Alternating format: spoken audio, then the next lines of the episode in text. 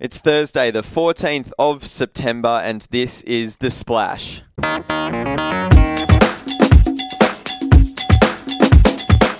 Yeah, we're gearing up for the weekend. A lot going on uh, in the build up. Obviously, uh, the footy finals are almost upon us. Week two, that is, in the rugby league and the AFL world. Uh, Darius Boyd has been ruled out for the Broncos. That's the big story coming out of the NRL. We will probably address some of that tomorrow on the Splash. Uh, we've got Davis Cup tennis, uh, semi finals bid. Uh, Liam Fitzgibbon is joining us for that.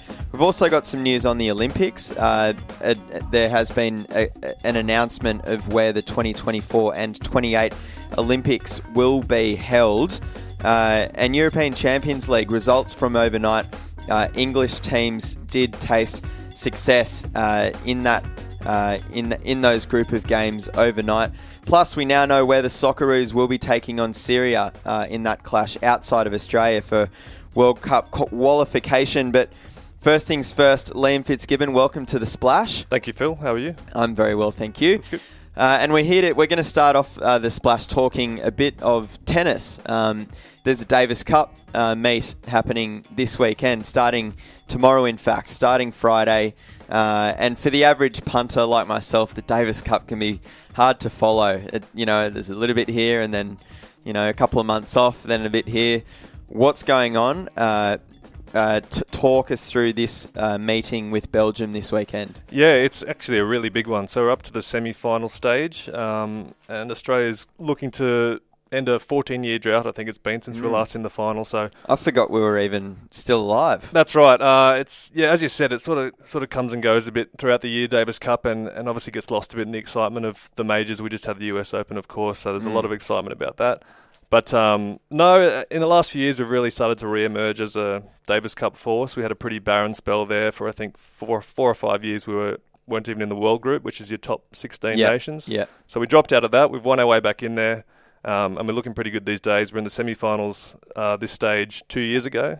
Yeah. Unfortunately, then ran into Andy Murray's uh, Great Britain team and right. had to play them in Glasgow. Yeah. So that they were a bit too strong for us, but yeah, we're back. Here we are, two years later, um, and heading into a pretty winnable tie. So we're taking on Belgium. Of course, it's not going to be easy in Belgium.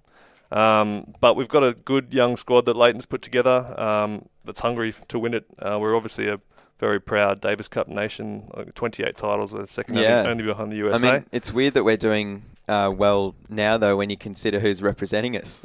In what way do they even want to be there? Well, yeah, yeah. this is the thing. I think that Leighton's worked really hard at building that culture and getting the best out of these young guys. I think. Mm the big key has been getting them to understand the history of Davis Cup and how much success we've had as a nation and, and what it means uh, to represent Australia. And guys like Kyrgios, which I think you're alluding to, I mean, this is his, this is what he's been hanging out for all summer. We know he's a big hoops fan and he really likes that team sport environment. So this is yeah. his chance to yeah. to do that. loves loves hanging out with the boys, loves being part of the team, having them cheer each other on. And uh, no, no Tomic though. I'm assuming he just plays tennis for the cash. Pretty much, yeah. So this this is not his go. No, Tomic actually was one of our better Davis Cup players in recent years, but mm. I think it's with the issues he's had with his attitude, um, he's pretty much fallen out of favour, and it's hard to see him getting back anytime soon. You got young guys, Jordan Thompson and Thanasi Kokkinakis, who are exactly the sort of sort of young kids that Leighton's after, and they're all right into it, buying into the culture that he's creating. So um, we're looking pretty good. Who's on the other side of the semi-finals yes, draw? So oh, on the other side of the semi-finals draw, we've got France uh, taking on Serbia. Okay. Um, and it's a bit of a strange situation there. The Serbian team, of course, we all know they've got the great Novak Djokovic, but he's not playing. I guess this has been a criticism of Davis Cup in recent years that some of the big stars mm. uh, hmm. opting not to play. So they've got a really weakened team. Even their second highest ranked player, Victor Troicki, is not playing. So yep. France yep. will be heavily favoured in that one, led by Jo-Wilfried Tsonga. And they've also got home ground advantage, I believe. So it's looking like they will be heavily favoured to go into the finals, and that would be a pretty tough matchup for Australia. But the good news is if we can get through, no matter who we face, we'll have home ground advantage. So Davis Cup final wow. on home soil would be pretty exciting. That would be pretty nice. What will our doubles team look like? Do we know? Yeah, so this is there's a bit of mystery around the selections. Um, you, a given is that Kyrgios will be our spearhead in singles, and then it's between Jordan Thompson and Kokkinakis for the other singles berth. Uh, but the good news is we've got one of the world's best double players in John Peers, who is part of the the mm-hmm. top ranked doubles team with uh, Finland's Henri Kontinen. Uh, so it's just a matter of who he'll play alongside, and that will come down to whoever doesn't play singles on the first day. You would think Jordan Thompson, given his recent singles results, had a great win over uh, Jack Sock at the US Open, would probably get the nod, Yeah. especially considering Kokkinakis is coming back from uh, from injury, so there's still a few question marks there.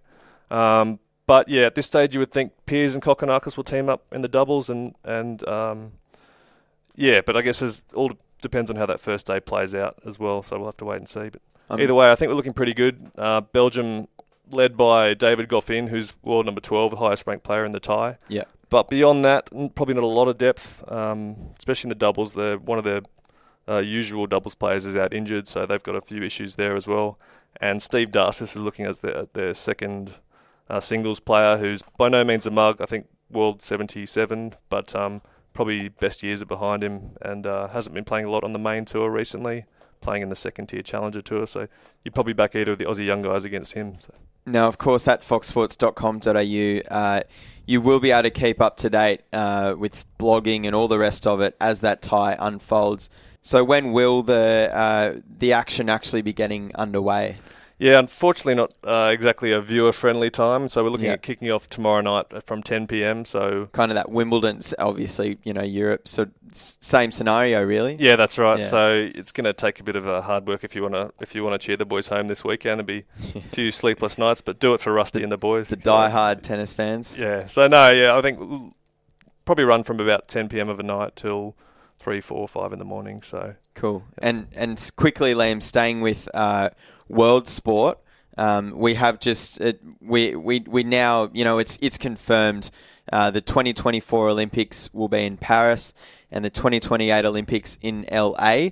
Uh, how did that announcement happen? Um, and uh, and and why the the the two uh, announcing two at once? Yeah, so it's a, actually the first time they've uh, made it a double announcement, a double awarding. Um, it was officially confirmed in Lima overnight.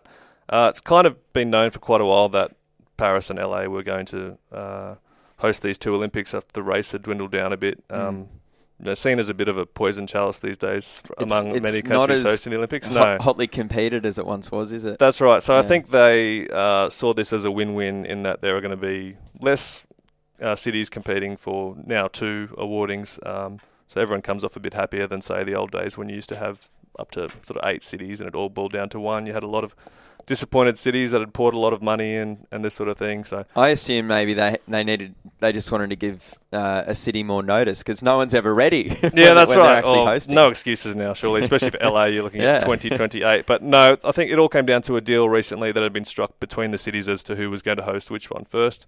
Uh, so Okay. it's been settled that Paris will take 24, uh, LA 28, and both cities with uh, Olympic hosting pedigree. I think third time for both of them. So there should be no excuses when it comes to being ready. And obviously, talking cities with a lot of infrastructure there. So should be good for the IOC in the wake of uh, some talk of you know, corruption allegations and these things around Rio. Oh, so it's probably is. yeah. So they're they're pretty keen to talk pretty positive around this one, and, and certainly they're they're pretty happy with the way it all went down this morning. You were over at uh, at Rio rep- reporting for foxsports.com.au. It was, it was a big couple of weeks. It was a big couple Loose of weeks. Loose couple of weeks. Loose couple of weeks, yeah. No, no, it worked out well. I think it got a lot of bad press around the time uh, and afterwards, obviously.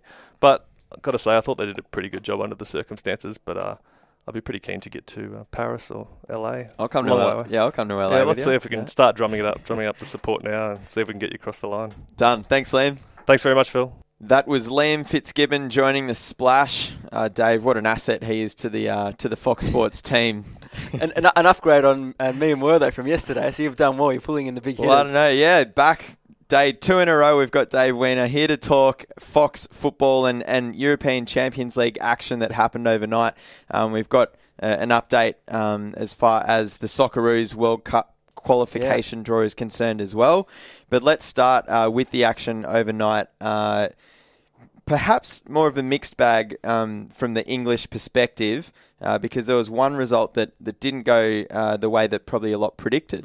Well, not necessarily because with Liverpool and Sevilla, Sevilla are a team that come from La Liga with a, a huge amount of pedigree, uh, Europa League success in recent years as well, and it was a massive uh, examination for Liverpool back Mm. in the Champions League. A two-all draw for the Reds. They did, and uh, they showed it was the best and the worst of the Reds, the rocks and diamonds of the Reds, and a lot for their fans to be optimistic about, and a lot for them to be frustrated about. The frustration, comical defending to bookend the game, early goal, and to let a lead slip.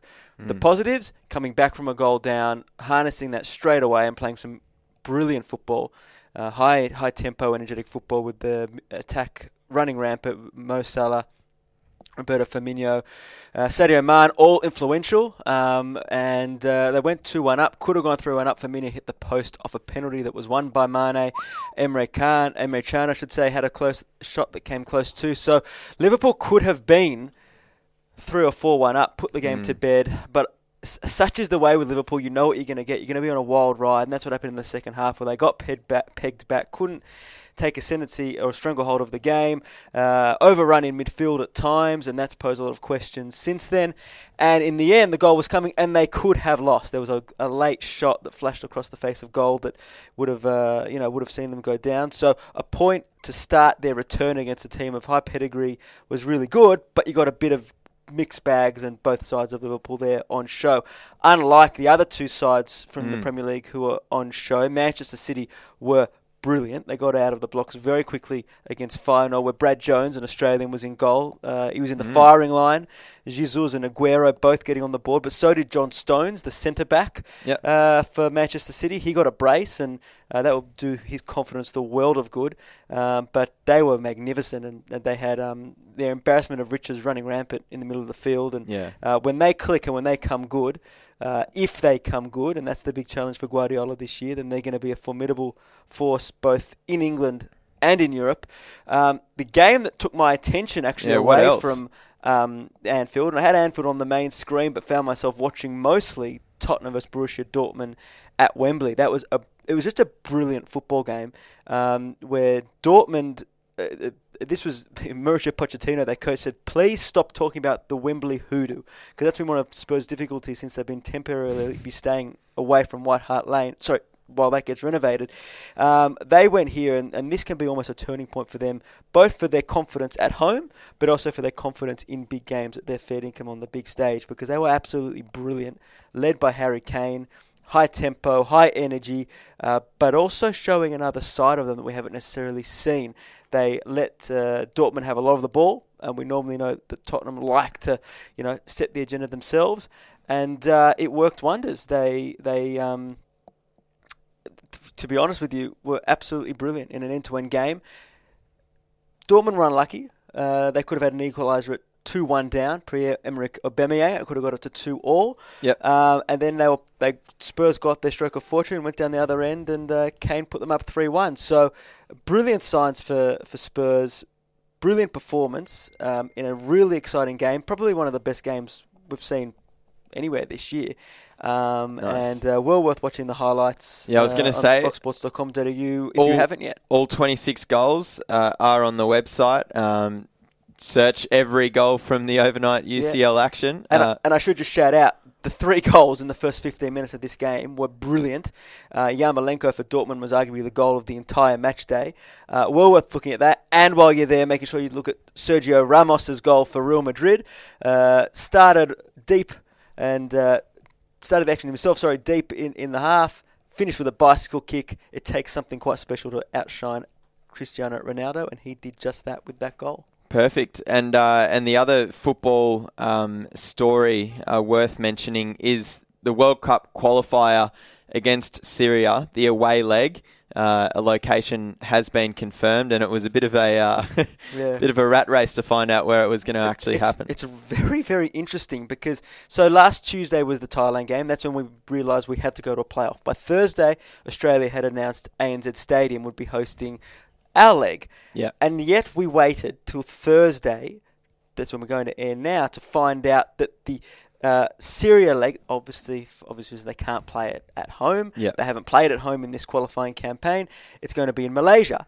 But I it is absolutely no uh, um, sort of newspaper headlines or, or, or made up that the FFA were not 100% confirmed until today or late last night that it was going to be there. It was Yeah. genuinely a possibility that it could have been in Doha or Abu Dhabi or even probably a lesser chance uh, somewhere in Jordan.